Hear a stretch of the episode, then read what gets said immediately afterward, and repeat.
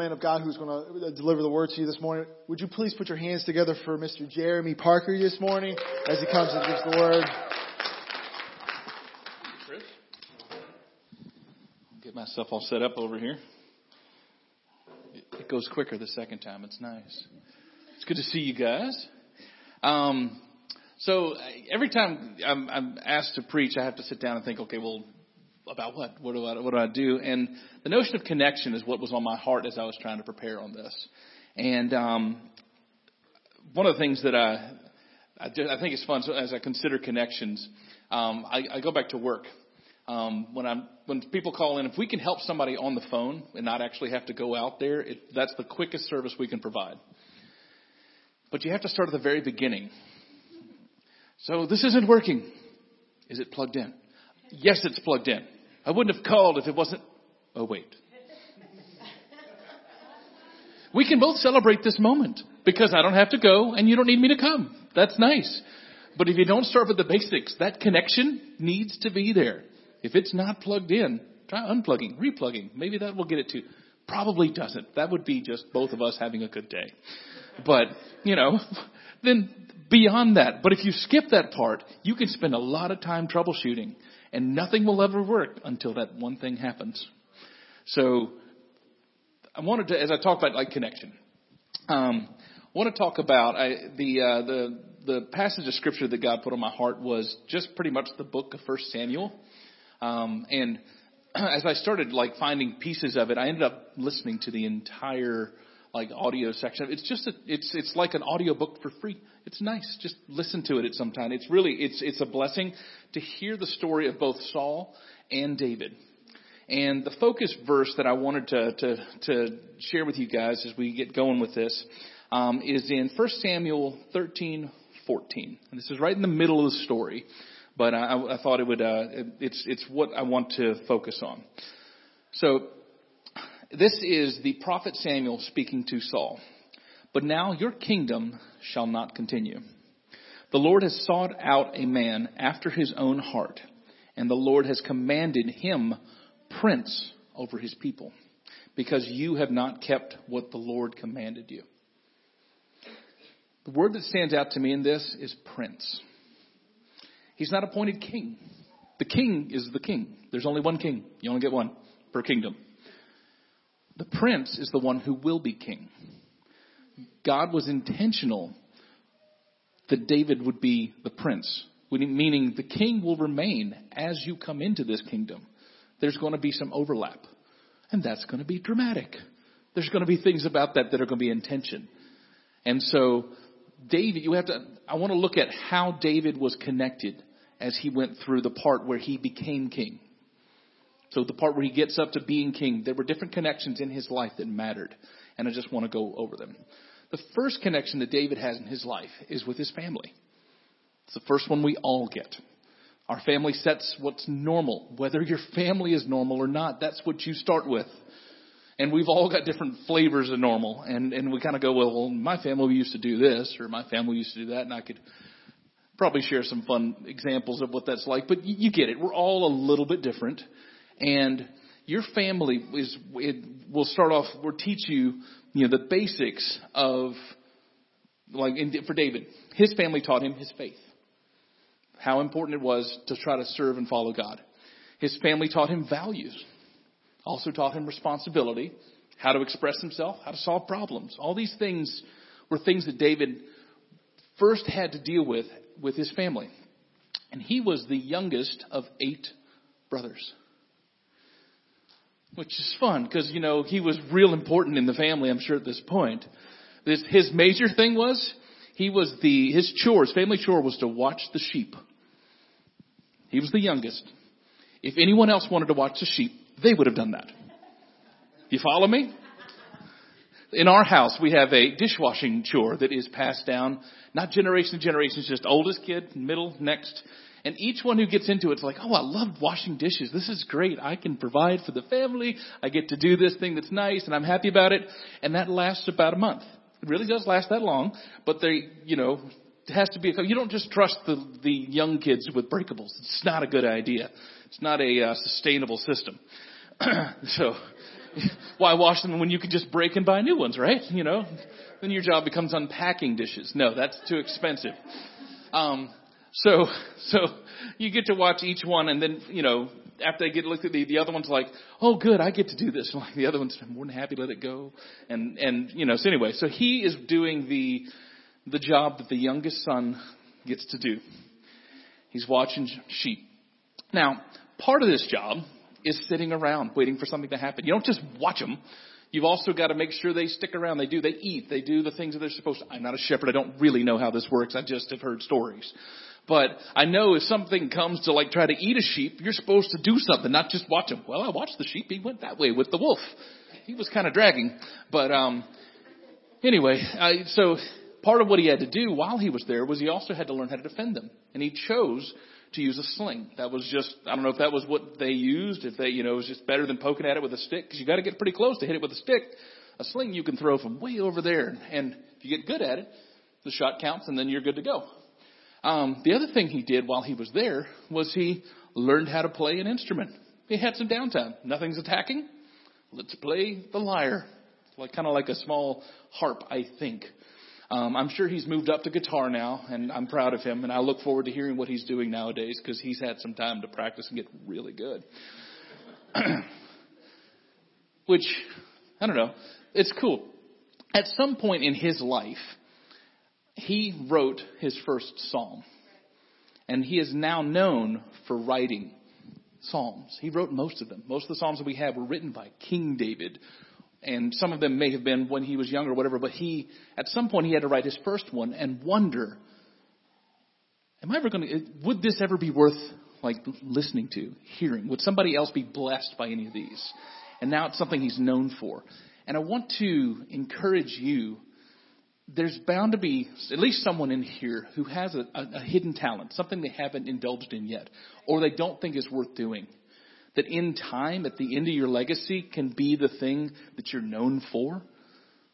Whether or not, and I don't want to feel like the, the time up till now is a waste, but that, but rather that if you indulge, if you allow yourself to get into the talent that God's put into that, then there can be a blessing and legacy on your life that, you know, can start from the present, moving into the future. I just, what was cool with that is God put that in my heart for the first service. I hadn't, it wasn't in my notes at all. And I was like, that just landed kind of heavy and was cool.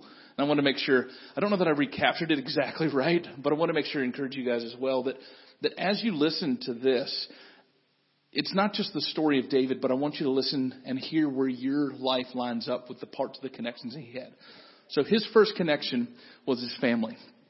The next one that he got, um, he actually, he didn't know Give him a little more background. So I'm going to step out of David's story for just a moment. King Saul was Israel's first king.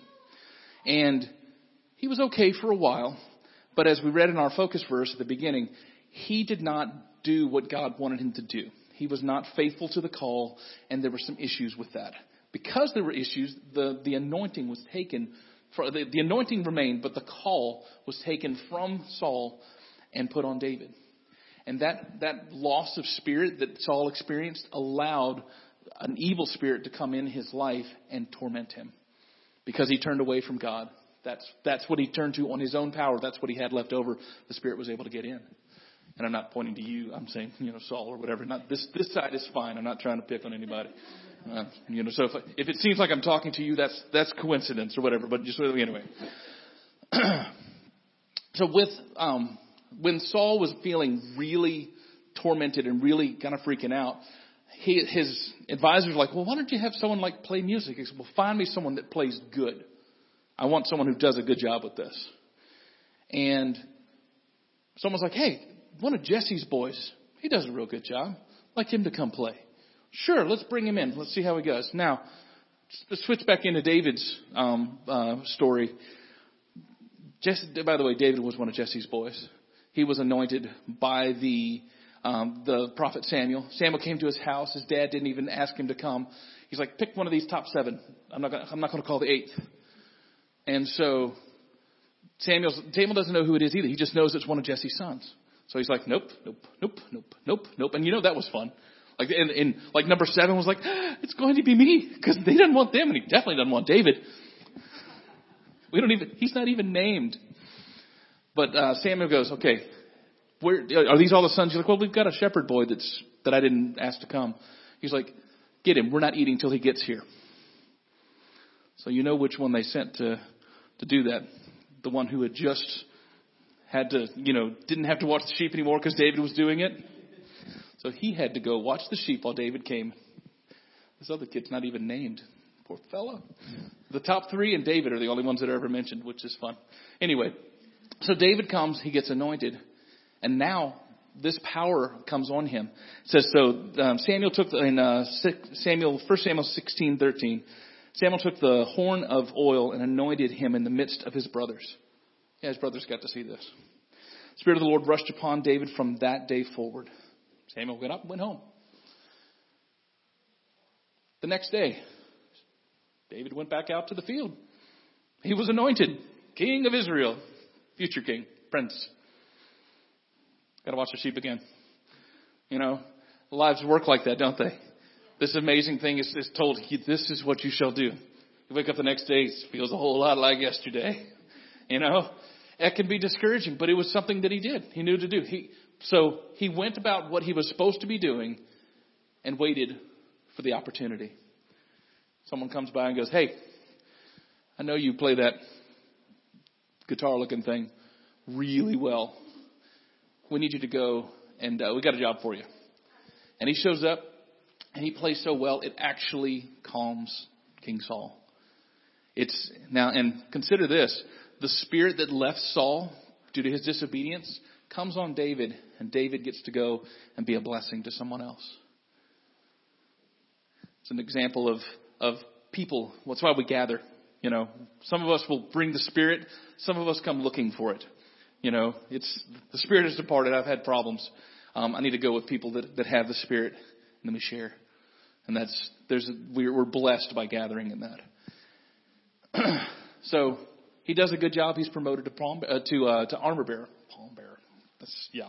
That's a different thing. Sorry. So he's armor bearer to the king. The armor bearer has to go and make sure if the king ever decides to fight, he helps him suit up because the armor is too difficult to put on by yourself.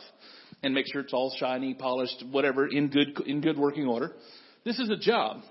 They just gave him that job because he was going to do the hobby that he had gotten good enough at to get him the job. This got him his foot in the door. Now he's doing this. A little time goes by, and the Philistines start, you know, fussing with Israel, and they decide to go to war.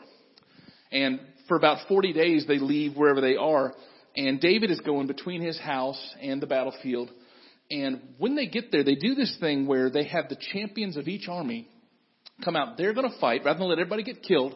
Whoever wins, everyone joins and goes to that side. Makes sense? You know, it's practical. We don't all die. We don't, you know, decimate our armies fighting each other. Here we go. Let's do this. So the guy who comes out um, and proposes this is the biggest person anywhere that they've ever seen. Massive warriors. Name's Goliath. And everyone in Israel's like, whatever, we're all, whoever does that, they're all going to die. And so they just wait. So while he's waiting, he just throws insults over Israel, insults at their God. And one day David shows up and hears these insults. And it's like, um, he's not allowed to say this, not about our God, not about our this, not about any of this. Uh, what's, what is being done about this? He's, he's the young one. He's the one who shouldn't be asking what's going on. He doesn't have the authority to come in and say this kind of. He has it. He hasn't grown into it yet. But he comes in and he asks the, the adults, the child asks the adults, um, this needs to be taken care of. This is completely inappropriate and we're allowing this to happen. And they're like, well, whoever, whoever stops it, Saul has offered a reward and they're going to take care of this. And he, and the reward, lots of money and you can, you'll be married into his family. He's like, well, that sounds, you know, whatever. Like, it's like, but I don't know if he thought this, but why isn't Saul doing this?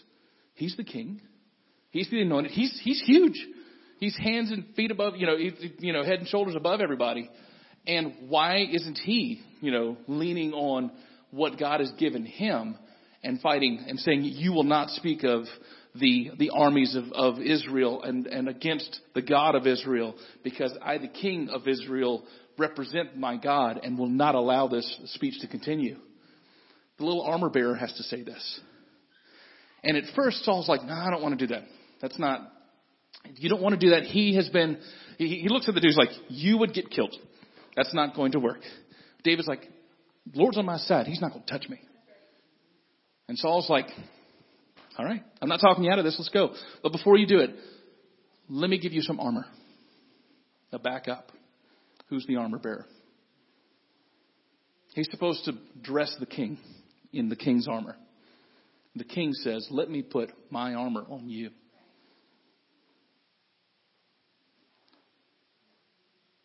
That's pretty interesting because he's the prince. We don't know whether whether Saul knew it was him. He just knew that his kingdom was coming to an end because Samuel had said that.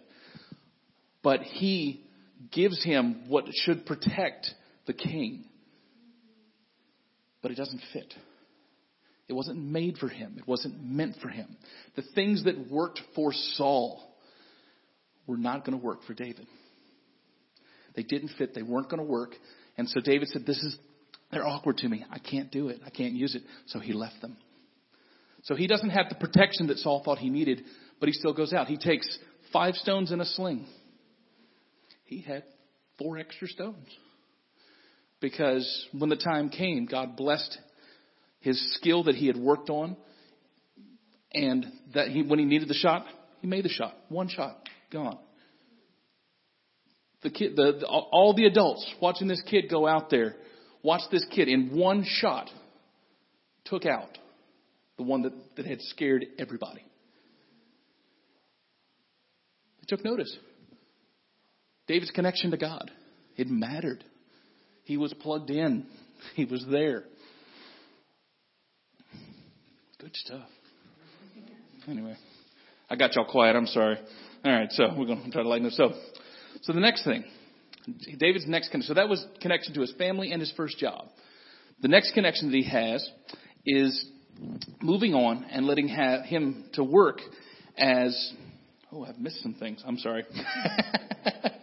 so he moves on and he is now brought into his, his new family. His new family is um, the king's family. He is married to um, Saul's daughter, whose name I forget right now, but anyway, it's a michael wasn't it? Thank you. Anyway, that just bothered me. Um, so he's married to what? Mishael. I'm saying it wrong apparently, but it looks like Michael. So if you're reading it, anyway. Um, we're getting a little off here. I apologize. Um, I I do tend to wander sometimes, and I wonder what's going to happen. And you know, but I appreciate your your understanding as we move. So, with this new connection to his new family, he also gets a lifelong friend in Jonathan. Jonathan and he. Now, Jonathan, what I don't know the age difference between the two of them, but David is is an upcoming. He is now a warrior. He is someone who has proven himself in battle, who's courageous and, you know, worth doing so. He is an upcoming warrior. But Jonathan has stories prior to this where he was already in battle, had done things and had fought. And so he is, he um, you know, kind of leans into David and goes, you know, they, they start making a connection, but this connection gets strong. It is the strongest um, relationship that, that, that David has. They, they're both completely for each other. And that was just that, you know, you have the people in your life that you've known forever. You know, you've got the, the, you know, you may not have seen them in a couple of years, but every time you see them, you pick up right where you left off. You know, and you love the time you get to spend with them, and then you move on, whatever. And some of people, you know, they're lucky enough to still be able to spend day and day in, day in day out with folks. It just just depends on how that goes. But this was David's best friend for life. And while he was in this transition of his life, Saul was getting worse. Saul was losing more of his confidence of where he needed to be, and he also saw David's success. David was, you know, had campaigns, he did great things, and they even wrote a song about it. Saul has killed his thousands, David is tens of thousands. Saul didn't like the song. kind of took it a little personal. And in the days where he was really bad, he tried to throw a spear at him, kill him. Um, you know, David dodged the, the spear but didn't leave. He stayed where he was called. He was supposed to be there. And was later able to bring, you know, some comfort to him and kind of reset some stuff and it Seemed like it was going good. Saul threw another spear later. This was just not a good thing. And at some point, David's like, he is just going to kill me because I think he's figured out I'm the successor. We don't, we don't know what that is or how, how that happened, but we know, um, that David puts out a test with Jonathan. And Jonathan, if you think about it, is the heir of the current kingdom. And David could have been a threat to Jonathan. But the loyalty between the two of them was greater than it was even from Jonathan to his own father. And he said, David, we know my dad has issues, but it's not, it's not that bad. He's not actually going to try to kill you. And so they set up a test and Jonathan figures out, you know what? He is. He really wants to.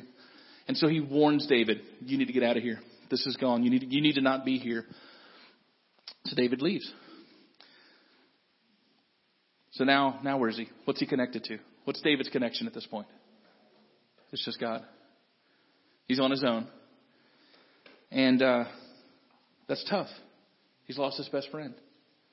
He's lost not only the family that he had, he's lost that connection to the one that he had to begin with. He's also lost the new family because he can't be with that. His, his Saul actually gives his wife to someone else, and you know it's he gets completely cut off from this. Um, so he ends up having to look for new friends, and uh, we've got in Samuel 22 verses one and two. David departed from there and escaped to the cave of Adullam. When his brothers from his father's house heard it, they went down to him. His original family came and blessed him. That connection was still there. And everyone who was in distress, everyone who was in debt, everyone who was bitter in soul, gathered to him. Happy little group, right? You know, David, you know, misery loves company, that whole thing with stuff. But it, they weren't gathering to celebrate their misery. David was like, You need help. I need help. Come be with me. The Spirit of God was on David.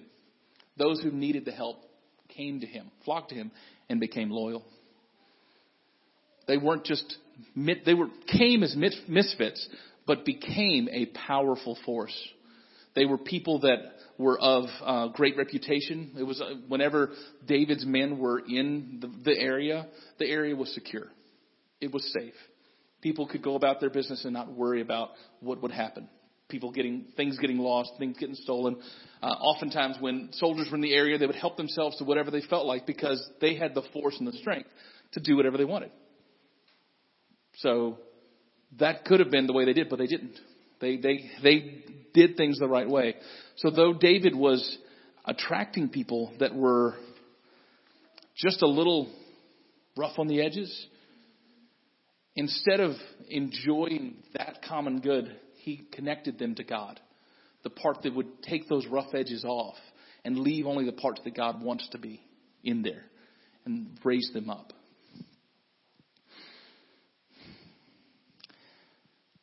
Saul chased David for years, but David was never the aggressor. He was never saying, I, okay, it is time for my kingdom to start. He was happy to be the prince. He's like, he's okay. I'd like you to stop chasing me, please multiple times found ways to prove, I am not trying to kill you. He would even say, if, if this is of God, then kill me. God is saying persecute, but if it's of people, then that, this needs to stop. I am not against you.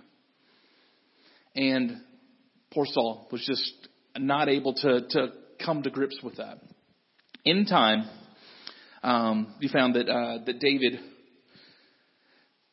ended up being in circumstances outside of the thing, and um, the Philistines were in, had encircled Saul, and he knew he was going to get captured. Rather than be captured, he just he fell on his own sword and killed himself. And that was the end of the first anointed. David refused to do anything against him, to, to, to seek out anything with it, and wouldn't let anyone else do it either. Like, well, just turn your back and I'll go knock him out.